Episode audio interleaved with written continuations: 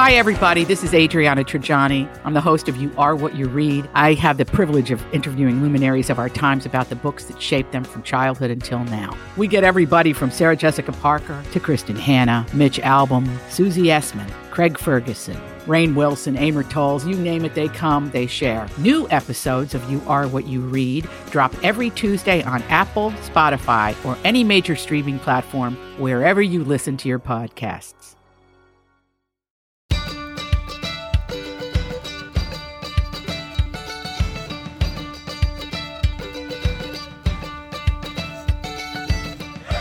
I'm Marjorie Punnett. I'm Elizabeth Ries. This is Best to the Nest, the podcast that's all about creating strong, comfortable, beautiful nests that prepare us to fly. Hi, Marjorie. How are you today?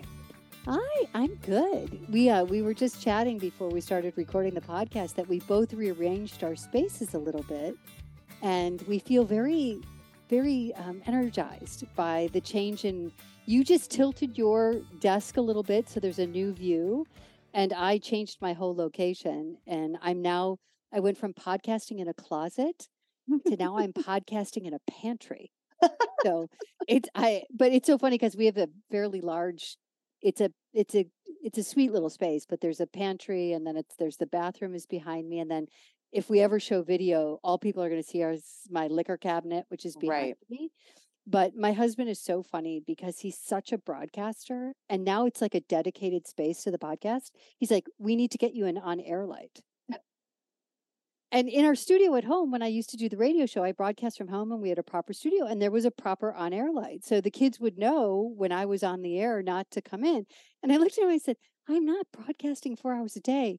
It's 30 minutes. I think everybody can remember that I'm that I'm recording something. And you're But- the only one who lives here full time. I mean, there's other guests on occasion, but that is hilarious. I know, but it's just he likes things proper. Like he likes things proper. And I like that know, about him. Yeah, I He likes too. and he likes um, sweater vests. I like that about him too.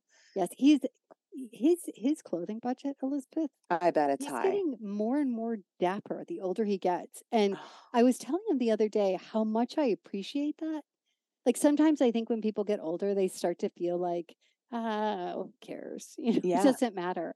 And he's always been a nice dresser. I, I've always liked his taste. He's very traditional, and I've always liked his taste in clothes. But he, it, he's upping his game because he's getting older, and I Mm, like this. I Way like to this go, Ian. Punnett. This is impressive. I Well, know. that actually brings us to the conversation that we're having today. As we were talking about clothes and how you dress, it brings me to another fascinating social media interaction that I had Yeah. recently that we're going to talk about today. And um, I'm glad we're discussing this because I think, let me just preface all of this by saying, I have worked in television for 20 years. Okay. I have received comments about my clothes, my hair, my lipstick, my um, body, my this, my that, my shoes, Everything. my everything all the time Right. since the very beginning of the job. So I fully understand that I work in a visual medium.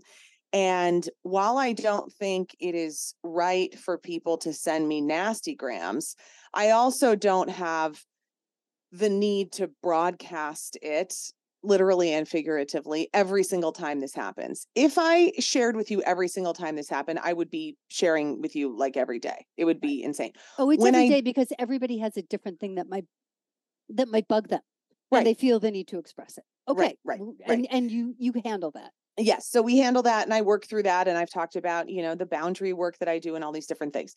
When I do bring it up, though, I bring it up when I feel like it can be a jumping off point for a bigger conversation. It's not about me feeling like I need some validation. And sometimes I do need that from the people that I love and the people that are close to me. That's certainly not out of the realm of possibilities for me that I need to say to my husband, this person said this to me and it hurt my feelings. And then he says to me, they are a complete effing effer. it's basically how Jay, my hockey Love player Love husband, would state it, you know? And Yeah, so, yeah. I, so but there's I'm so much love behind that. right. So much and love it- behind it. there's total, and there's protection and there's all those yeah, things. yeah. So I'm not saying that I'm so confident that I'm above needing that type of validation. I seek that validation though from the people who are in my inner Right. circle and the people who I trust and all of that. And so um so that being said, I bring these things up when I think that we can have a bigger conversation about what's going on here. And so I want to share this interaction with you, Marjorie, that happened on my Instagram page. And I'm kind of sad to seeing this infiltrate Instagram because Instagram was like my happy place and Facebook was my sad place. Well, first it was Twitter became sad. And this was, I mean, this was long before Elon, you guys. Twi- I had to get off Twitter five years Oh, ago. Twitter's been sad for a long time, people. Yes, So yes. if you think that this is all Elon Musk's fault, it's like it's You're- been sad And, and you, can, you can't even think it's Donald Trump's fault. It was a very long time ago. It was way before. I remember doom scrolling, scrolling Twitter, uh, tr- Twitter and getting the nastiest messages on Twitter over five years ago because I was in my bed in my old house. right. and I was laying there in my old house, by the way, where when you laid in our bed, you could touch the ceiling with your feet. That's how low the ceilings were up there. And I thought, I got to quit with this. Like, Twitter is not working for me. This isn't good for me mentally. Anyway, then that happened to Facebook. Now I fear that it's infiltrating Instagram. That's a story for another day. But I'm going to read to you this interaction from a woman on Instagram. Her name's Megan. I mean, well, that is her real name, but it you won't be able to find her. I blocked her and I, it all is deleted or Right. whatever. But and then I want to read to you just sort of the thoughts that I articulated and wrote down and then shared, and then the amazing conversation that ensued on social media, which was Right. like exactly when I thought I've got to talk about this. It's what I was hoping was going to happen. And I just felt so much better about the state of the world after I read all of these people's insight. So see, it's like a full circle thing we got Marjorie Punnett. Okay. It's Do you want to start great. with the bummer part? Yeah, and I, I only could look at a second of this as it was happening in real time, to be honest, because it kind of breaks my heart. Oh, And so I just I even when I talk to you next after I have him say, okay, tell me what happened to you this week. I, like I couldn't really even absorb it. So let's get this part. Let's get through this part because it's Yeah. awful. Well, so what's interesting so the first part she writes to me. Now, this is a this was a comment on um on outfits. I post outfits that I wear every week. I work with Evereve. They're amazing. They're a local company. I love them and they style me for the show and I work with them on these things. She wrote to me, "None of the jeans are flattering on you. Just stop." And then a stop sign emoji. I didn't even know they had that. And someone else replied to her and said, So much pressure on women. We should lift each other up, not tear each other Nice. down. I hope you have a great week. Way to go, Jeannie. Jeannie, you're great. And then I wrote to her and I kind of thought about it for a couple days because I always think about these things before I reply because I'm just going, Am I am I gonna reply out of a place of um, ooh, ouch, that hurt. I'm gonna fling something back at you, which is always my initial reaction, just FYI. Doesn't matter how evolved I am. I wrote back to Megan and I said, This comment is unkind and unnecessary. I pray you find some peace. And she wrote back to me within about four minutes, which was I found to be kind of interesting. Uh, she said, I have plenty of peace. I'm entitled to my opinion. I have chosen to unfollow you, and I will no longer listen to your podcast. She hit the podcast. I mean, the I passion project, the thing I do for not even a dollar. Low blow. Low blow on low blow on the passion project. low blow on the passion project. um, but what? So okay, so we go on, and I and I'd been kind of thinking about it, and But we only there- like uh, first of all, we only like nice birds in the nest. Honestly. We can totally take- fine to have you we go. have Yeah, worked on taking constructive criticism. We have, because we have had some very constructive criticism. right. But generally, even the people who are giving us constructive criticism are nice birds. So nice birds only. Right, okay, I agree. Um, so this is what I wrote out and what I posted on Instagram. That then, um, and then I asked for feedback, and I asked for just discussion on this. Right. and I got such good stuff. So I I said this. I'd like to dig into this interaction for a moment because I think it could be a learning moment for many of us on both sides. I think it's really interesting how we justify saying unkind and unnecessary things by saying, quote, it's just my opinion. It's like the old quote, no offense, but comments that were so common when I was young. You may be entitled to hold your opinion, but you are not entitled to share your negative opinion of my body with me. That's the boundary. It's not your right to project your own pain onto me. That is the boundary. And people get really uncomfortable when you share your boundaries with them. For example, I'm going to unfollow and stop listening. Side note, those of you who do follow and listen already know that is my expectation and the boundary I hope you also hold firmly for yourselves. I obviously have no connection to this person whatsoever. I don't know her. Her presence will not be missed. But holding boundaries gets trickier when you're emotionally invested in the person you're communicating with. So I'm curious what are your non negotiable boundaries? How do you communicate them and hold firm? How do you deal with it when people push back on them? And what do you think is really behind these I'm entitled to my opinion statements? So I asked a lot of questions, Marjorie. That ends my diatribe there. And um, and I asked a lot of questions, and not surprisingly, my Instagram community of 40,000 people strong just started hitting it hard and giving me such good stuff. Well, I think I think what's key in all this, and I can't wait to hear some of the good stuff, is and this is something that my husband and I've talked about this before on the podcast, was particularly good at. My husband's an ordained deacon, has been through seminary, has done chaplaincy, and would approach negative emails, which we got many. And we would get many about the state of our marriage. We would get many about me. We would get many about him. And I just didn't answer any of them. But he he approached it similarly in in a very chaplain-esque way.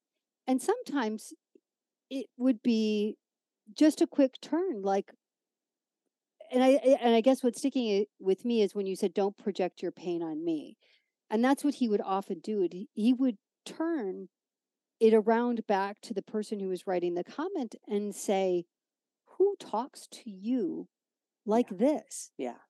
Because if they're talking to you like this that's troublesome and you need to explore that and that goes back to this idea of it's my opinion and I have a right to express it. And I think, you know, I think I was blessed. Well, I'm not going to say that because it's complicated, but I think when you think about her saying that to you, who said things like that to her under the guise of, like, I'm your mother. I have a right to tell you you don't look good in that. Right. I have a right to tell you that you need to worry about this about your face or this about your body. I mean, who body shamed her under the guise of saying, it's my opinion. Mm-hmm. You need to hear this. Was it a mother? Was it a grandmother? I mean, we've talked about that before of like, careful how you talk to your children.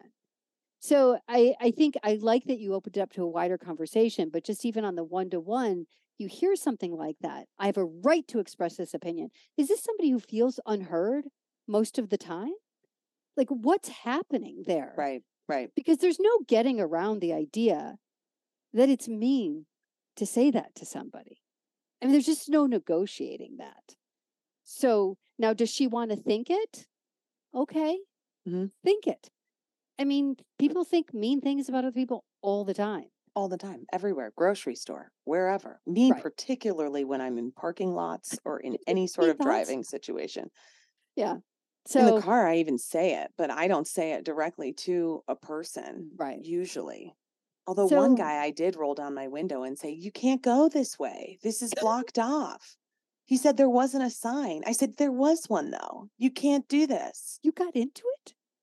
Yeah, because he was trying to go the wrong way. And I, my car was, he was trying to head on collide and then a weasel passed. And I was like, buddy, like, this isn't how this works. This is, yeah, this is the wrong Anywho, way. But yeah, I get it. Anyway, well, to, to the to the singular to i like how you made it universal and i like in particular that people who are not close to you yes they can hurt you but they don't really damage you in the way that somebody who is important to you might cross that boundary. So what was the response? So what was so fascinating was to get people's stories about the people that they're trying to hold these types of boundaries with. And again, right. you know, that's uh, it's exactly right, Marjorie. It's why I bring it up because it's not it's easy to dismiss somebody that you don't know and it's just she's got her own thing going on. Right. I truly do pray for peace for her because I could imagine that if that's the tip of the iceberg of the type of tormented existence that you're leading, if you feel the need to tell a 40 year old mother of three who is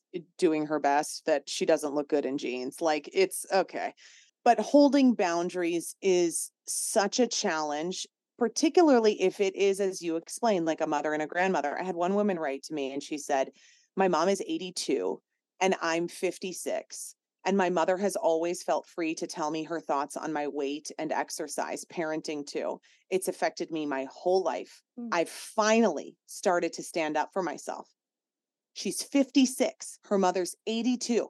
This woman says, I finally, after 56 years, have started to stand up for myself, but her comments still get under my skin. And then she said, people are so much braver and comment whatever they want to say online, you know, all of those things. Um, but That's heartbreaking. that is heartbreaking. That is so heartbreaking to me. And I don't even know, like, I think if you have functional parents, you are, you have won the lottery.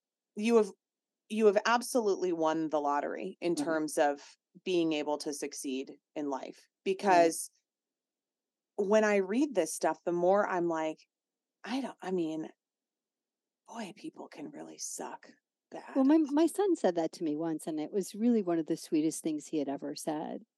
Was that, you know, once he was out in the world, he really realized how special his life had been, not because of anything material, but because of the freedom and the love and the consistency that we had given him hmm and how much pain is actually out in the world that is caused by the family of origin.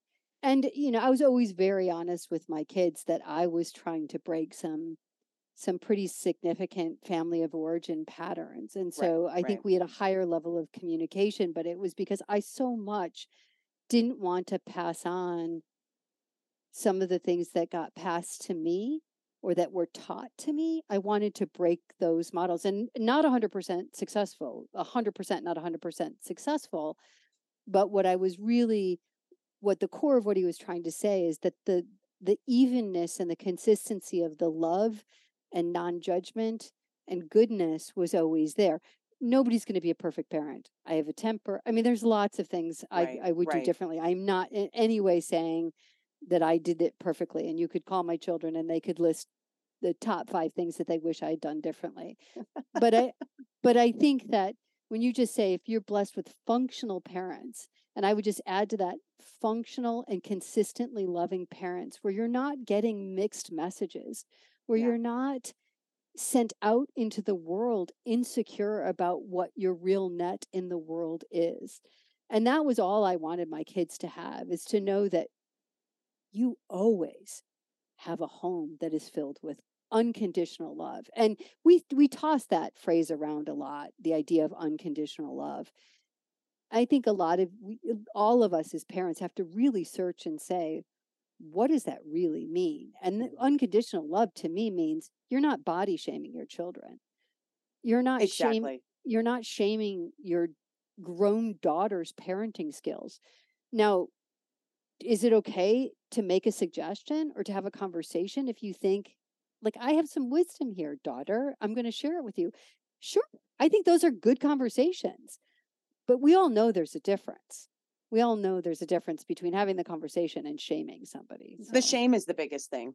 The Yeah. shame is a hundred percent because the shame, when you are making any statement, and you have to be really honest with yourself, everybody does, uh, with the intention of inflicting shame upon someone, you are coming from an inexcusable place, in my opinion. yeah, I just that. don't think that shame has any place in parenting. I don't think it has any place in in any type of good relationship. And it is the difference between like this is not the right thing to do, but you are you are good. You are even what Dr. Becky, I always talk about Dr. Becky because I love her on Instagram and she she says repeatedly to children, you are a good kid having a hard time you like are a that. good kid having a hard time. I just Yeah. said that to Franklin the other night. He was like having an epic melt. He just could not, he could not come out of it. And and he was so upset with himself for being so out of control. Right. And I just held him and I probably said it 50 times. I oh, said, You are a wonderful boy. You are having a hard time. And we all have a hard time. I have a hard time. Daddy has a hard time. Bernie has a hard I time. love that. Every but Lovey has a hard time. You are a wonderful boy having a hard Hard time. time. And that is That's you know, versus quit your crying, grow up, why are you such a baby? I mean, Yeah, these are are you- things that people say Oh. to their children. you can hear it. I mean, honestly, you can hear it in the grocery store. I mean, I have seen, or one of the worst places for, honestly, one of the the places where you can find some of the worst parenting is TJ Maxx or Marshalls, where you know the mom, and I'm not trying to shame the moms, but you know, I mean, I've done it where you're just trying to like shop because it like alleviates either whatever. You're just trying to shop for yourself for a moment, and you've Yeah. got two little kids in the cart. So please know that I'm not shaming you, moms, but it is interesting to see like that's where like the breakdowns happen because the kids don't want to be there, the mom wants to be there, and and some. I have heard some horrible things said to kids. Well, you can, but the thing is, I really believe that you can firmly correct your child without inflicting shame upon them. Yeah. I mean, I do that all the time with my kids. It's, I always am like, and in my head, am I sometimes thinking, like, you suck. You're being a jerk. Like, you're, I, I mean, I think this stuff, Well, like, we all do, yeah. for sure. But I am not saying, like, you're terrible. I am, but I will say this is unacceptable. This is not how it's going to go. And do I sometimes yell it? Absolutely. Like, Right.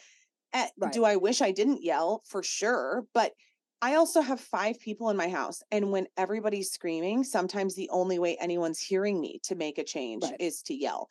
and it- and and again, I mean, we are talking about we're talking about a very big issue, and in the minutia, we all fail at times. Give me some more of what people were Okay. telling you. So my um my homeopath Jenny Hoagland, who I love, she's the enlightened homeopath on Instagram. If you don't follow her, she is absolutely I wonderful. I've had many appointments with her, and um, she, and I've taken some of her classes. She's really fantastic. Um, she wrote to me your question. She said um, she sent me a direct message because my quest I put a question box up, and she said your question box was glitching, but my answer to the question of what do you think is behind these comments is that people feel a lot of shame about their bodies. Previous generations grew up being shamed, mm-hmm. holding shame, and hiding and apologizing for their bodies.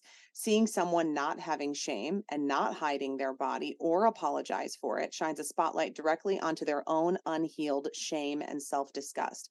Then, in their mind, the problem becomes you not feeling shame instead of the Oh. unhealed shame they're carrying deep inside. As someone who loves themselves, you become a mirror for those who do not. Thanks for carrying that role so gracefully. I love that. That rings very true to me. She's the, amazing. The, the motivations of why somebody would say, just stop.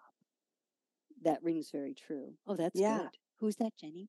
That's Jenny Hoagland, the enlightened homeopath. Nicely done. You got to follow her. She's we got to get her on the podcast. She's Yeah, I've been wanting to get her on for months. Love that. Who else? A lot of people were I think again commented things like you're beautiful, you know, all those things which are are very much appreciated, but again is not the intention of The the post. Yeah. Someone named Bryn said, I I strongly dislike how opinions are just a front to be rude, racist, misogynistic, etc. online. And I strongly disagree with people putting others down, especially women versus women. That whole like it's just my opinion thing is a complete cop out. It's a complete cop out and it's a way to say I'm not going to take responsibility for the shrapnel that I just inflicted on you. And Right. it's really a, a dangerous way to go because you know we have this beautiful freedom of speech and we have this ability to express ourselves that does not excuse you from the consequences of what you say and it also doesn't um, make it okay to take your own pain and your own problems and your own uh, self-hatred and toss it on to other people it simply just doesn't free speech has been the most Abused. um, misinterpreted yes. uh, right that we all hold so dear. And I will tell you, as a television personality and a former journalist, and I will speak for you, Marjorie, there's no right that we hold more dear than the freedom of speech, you and I personally. Right. If someone does something that violates one of your boundaries or is just not right or just is not Right. nice. Okay. So then my reply was to gently call this person out. This is unkind and unnecessary. I mean, I didn't say, you're a horrible person. Right. I didn't none none of that. It was Right. this is an unkind and unnecessary comment. It was Right. nothing about her character or as a person. right. And then at offering a prayer for peace is extending the hand and extending a hand of grace. And it's so, that's another I think really interesting study into people is when they are extended that hand and given the opportunity to make it right that they double down double down and punish the person who is putting the boundary into place, which is why it makes it so difficult to hold boundaries with like people you love. So I can imagine this with like maybe a dysfunctional parent or a sibling or a friend. Well, you said that to me. Now I'm going to do XYZ. I'm going to invite everyone to this and leave you out. Or I'm going to get all of the grandchildren Christmas presents, but not your children. I mean, these are the things that happen, that type of retaliation the interpretation becomes that you extending a hand of peace is patronizing. That's how she's that's how she's interpreting it that you're patronizing her. As if you're sitting in some holy chair and have the ability to extend peace to her which is exactly not what you're doing. No i'm saying... sitting in a chair from home goods actually marjorie the aforementioned this chair is from Home Goods. And it goes back to, I mean, we are not trying to overly focus on this one thing, but it is a lens into your family of origin. It always is. Who we are in the world, we cannot escape it. It is about where and who we come from.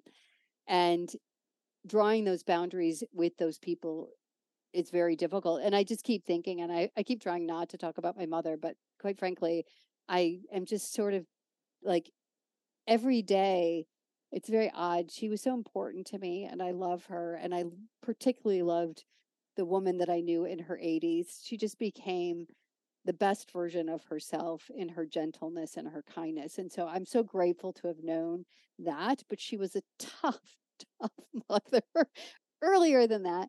And when you talk about boundaries, I I can't help but remember. And this is a boundary I drew with her. And this is, I, I'm going to tell this story not because I, I like to talk about this so much, but because if you're a person who is really critical, understand that when you express your opinion, the people that you are expressing it to might not react meanly to you. They may say something as gentle as what Elizabeth said about, I extend to you peace.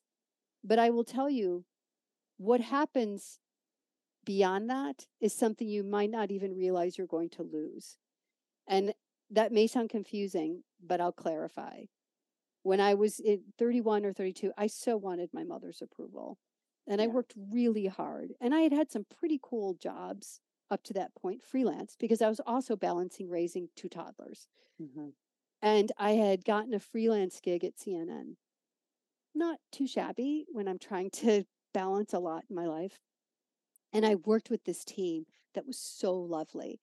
And so I had been producing my first show, and that's a little nerve wracking. It's a big control room, there's a lot of people. You walk down the center of this room, you sit in the middle of all these people because you're the producer. It's very stressful. And this is also in the 90s too, and you're a woman in that environment. I mean, that's yeah, 30 years ago, not 30, lot, 20 years ago. A lot of men. And I'm young, you know, I'm young. And so I walk down and I do it.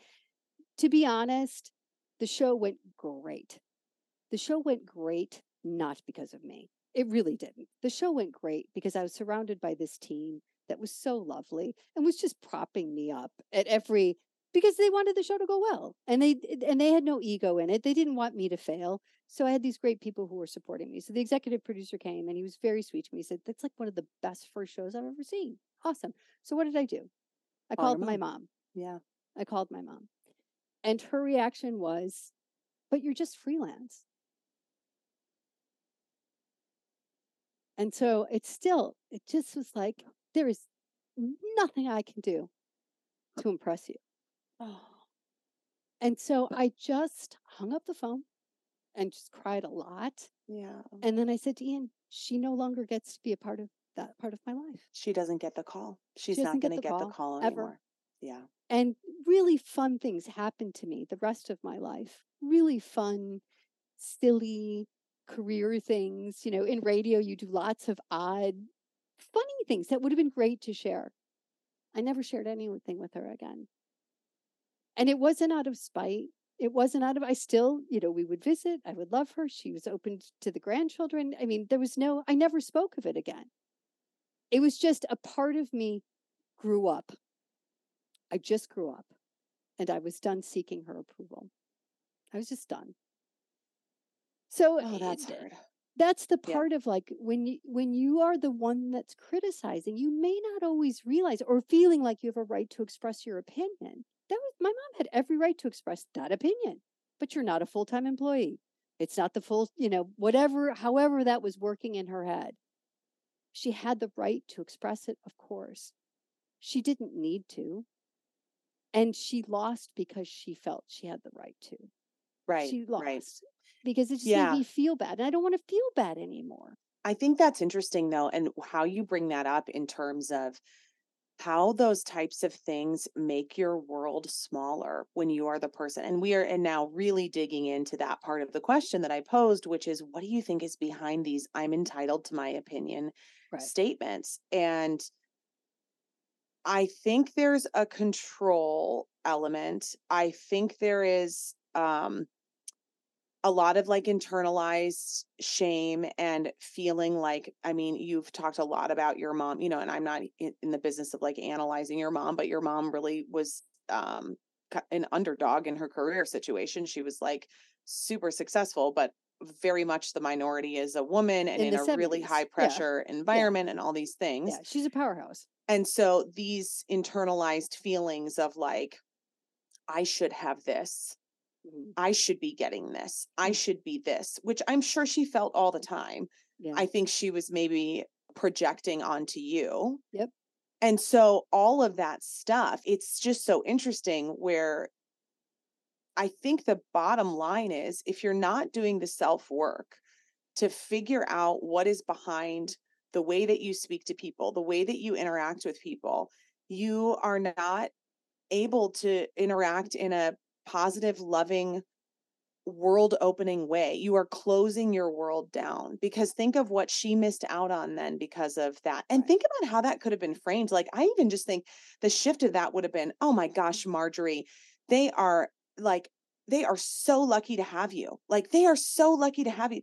That you come in as a freelancer and you blow the Right. doors down. And even in my head, as I'm telling my mom, the truth of it is, it was not my best show. It was a team. It was more a testament to the team that had been built that a new person could come in and that team would raise everybody up. I didn't want to get into that. I was happy to have that known everywhere else. But with my mom, I just wanted her for that moment to think I was that spectacular. You know what I mean? And so it's Yeah. you're like a child. You're like you're like 10 years old running home Yeah. with your A's on your report card. yeah. But but but the, the, the- I know the truth of it, even when I was calling her. And perhaps if the discussion had gone differently, I would have said, these are amazing people and these are they never even got that far. Like Shut it so down. like just shut it down. Listen, And- th- yeah, I know and- a similar story with my grandmother and my mother, where my mother said, um, when when now my grandmother has passed, so I feel okay sharing this story, but right. um, my mother told my grandmother that she was pregnant, and I was the first grandchild. Okay, so she said, "I'm pregnant," and my grandmother said, "Oh no, I am not ready to be a grandmother." And my mother vowed in that moment, I will never tell you again that I'm having a baby. And It's so with my sisters, when my sisters were born, this is the exact same thing. When my sisters were born, my grandmother found out because one of the other, one of my mom's other siblings said, Oh, did you know Susie's pregnant or Susie's having another baby? And my mom never directly told her again. That wall that you put up is just it's not making your world any smaller because you'll find the other people you'll you'll create your village and your people that are in your inner circle to share that with but then she misses out on all of it Right. And I think that's I think that's a really um that is the that is the the most uh, you've hit on the most important part of it is that if you're the person that's feeling like you get to express that opinion, you don't know that you're making your world smaller, but you are. Because people don't people don't want to feel bad. no And so if you make them feel bad, they may not act in an unloving way towards you, but they will limit their interactions with you. i know So yeah that is so true okay i got a few other ones first Yes. and thank you for sharing that marjorie that was really powerful i think that was really powerful and i feel like now we're recording this so I, I but i can imagine while people are listening to this if you're out on your walk and you're sobbing listen we're sorry that you now it's a scene on your favorite trail or in your car. We yes always we don't control the content. Oh wait we do. Actually we control this content but we you know it's the spirit moves us. Yes the spirit moves us and we sometimes can't control our own emotions so but i didn't i i wobbled. I almost cried there and i, I I held it together. I know um I had some people who said those are excellent questions. I'm going to think about these and get back to you. So, RJ. Bristol, I want your reply. this other person said if people criticize someone, it's usually something they have an insecurity about, which is really interesting. Jenny says, I surround myself with people who lift others up. I unfollow those who do not. And that's the boundary. There, That's her yeah. boundary. I surround myself with people who lift others up. If you don't, then you're out. And that's, and I think that's a really great boundary and something to think about. So one more comment here that I that I liked a lot. She said, "I'd like to ask my skinny mom not to talk about needing to lose weight when she eats in front of my kids." And I was just having a conversation with a girlfriend who had a run-in with her mother-in-law related to this same issue. Her mother-in-law referenced um, something in description to body like a you know a thin body characteristic Right. that most people in our society would like it wasn't in reference directly to my friend's daughter but it was about someone else and then it brought, brought in this whole discussion where the daughter was like well what does that mean well what is that and it was this whole right. thing and so then my and this i think wasn't the first time that these types of comments have been made by the mother-in-law and so my friend decided to take a stand and say you know in our house I we're just not talking about this. We're not talking about for her. um, bodies. These are these are the boundaries that I put in place and listed some specific things that she would like her mother-in-law to respect. And it like blew up and it was not good. And fortunately, my friend's husband was fully supportive of his wife in Right. saying, absolutely, like this is not my mom shouldn't have said this and we shouldn't talk about this. But it ended with leaving the house and then not speaking for a long time. The mother-in-law could not handle the criticism. Couldn't handle the criticism. No. And you know your friend. Do you think it was delivered yeah. well? Very diplomatically. Yeah. Very diplomatically, but God, also why would you um, want to take a stand as a grandmother? Why would you want to take a stand on that? I- I- I- And but the I fear, think it's you know- generational. it's generational. I I Yeah. do believe it is. And it and the thing is, I would say to this woman who said, I'd like to ask my mom not to talk about needing to lose weight when she eats in front of my kids. I would say that I think at some point you end up when you're trying to hold boundaries with a parent and it is related to something that will impact your children, particularly when it comes to weight. Now, I will say girls and boys, but I think particularly with girls, just mm-hmm. the way that our society is set up. I would and I'm not in this situation, so it's a little hard to say. That being said, I would sacrifice the closeness of the relationship with my parent in order to prevent the damage that comments Right. from grandparents about weight to children can have. Yeah. Because I've talked about this before, but when I went through uh, the whole viral sensation that was the be a Julie, not a Maggie thing, the body shaming incident that went viral, that went all over, and I got thousands of messages from women.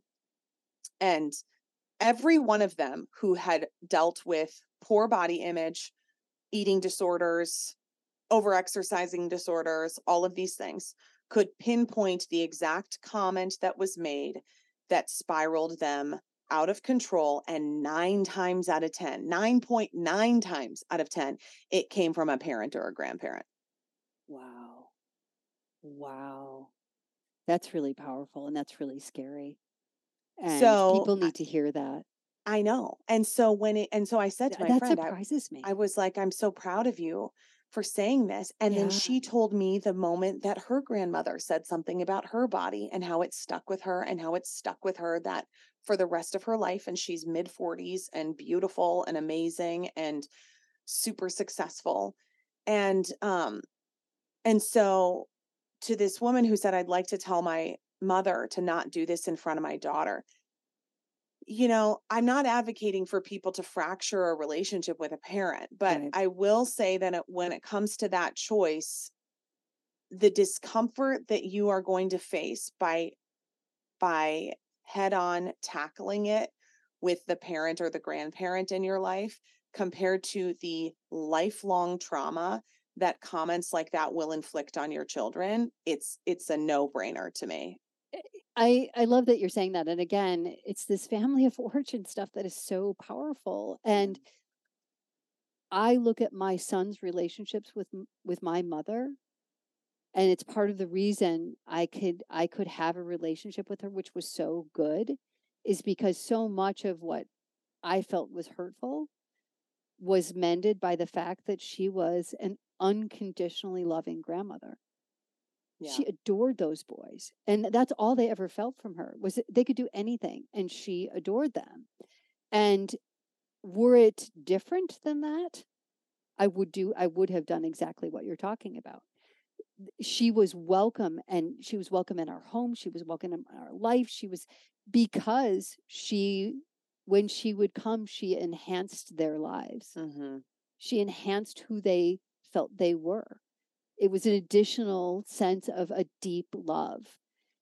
Were that not the case, if she came in with judgment, that would have been a that would have I think that would have had to be a discussion because I feel like you that uh, no, you don't yeah you don't get to be that voice in my child's head, not you no no because they're going to have that voice. That voice is going to come in somewhere else from the outside. But what's shocking to me about what you said is I think so many times in my own perception, I think of female body issues caused by, you know, social media or in my day, 17 magazine or, but I think it's really important to hear no, these women are telling you that the damage came from their mothers and their grandmothers, not from what was going on in the outside world. Now that might Right. compound it, but this the seed came from home.